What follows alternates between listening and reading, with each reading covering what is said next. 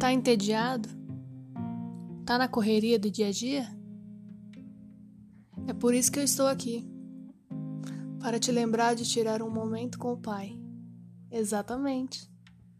Esse podcast é para te lembrar dele, do Pai. Então, independente do que você tá fazendo no seu dia a dia, tira um tempinho, fala com ele, adore a ele. Esse podcast ele vai ter vários temas.